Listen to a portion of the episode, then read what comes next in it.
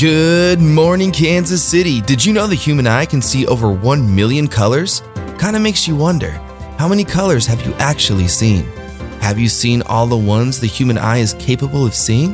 The answer might surprise you. It's yes. Sorry.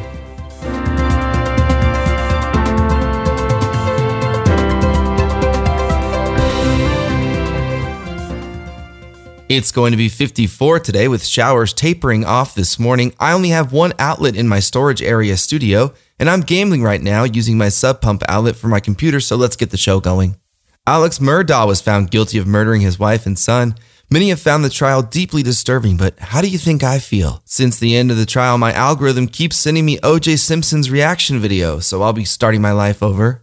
Walgreens says it won't distribute abortion pills in some states where they remain legal. Walgreens cites a shifting political landscape and an abundance of caution. A Walgreens spokesperson says they are dedicated to continue providing vape cartridges, snuff packets, old stale candy, and generic mouthwash, though, in an effort to damage as many fetuses as possible. Scientists just revealed a secret corridor in the Great Pyramid of Giza. They aren't sure yet if the corridor was created to contribute to the structural integrity of the pyramid or if it leads to new chambers or storage areas.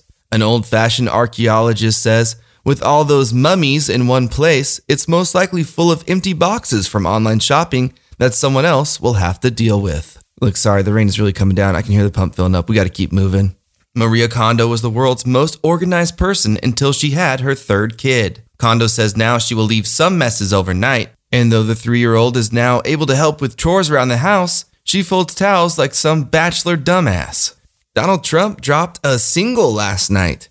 He collaborated with 20 inmates from the January 6th insurrection. They sang the Star Spangled Banner in a jail cell, and it intercuts with Trump saying the Pledge of Allegiance, which he recorded at his resort in Mar a Largo. When asked how the inmates created the album in prison, they said, like all things created in prison, they had to work with what they had creativity, hope, a little bit of blood, and everyone's collective piss, shit, and jizz. You can hear Piss, Shit, and Jizz's new album on Spotify, Steve Bannon's podcast, and Morning Joe.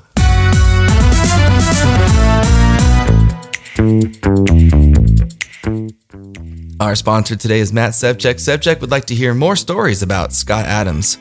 Here's something you didn't know. Scott Adams says he is part Welsh, Scottish, and a little bit of Native American, but mostly German. When asked how German he was, he said this much and held his hand out just above his head straight with his palm facing down. When asked, well, what percentage, he kept his arm up and said, nine, nine, nine, nine, nine, nine.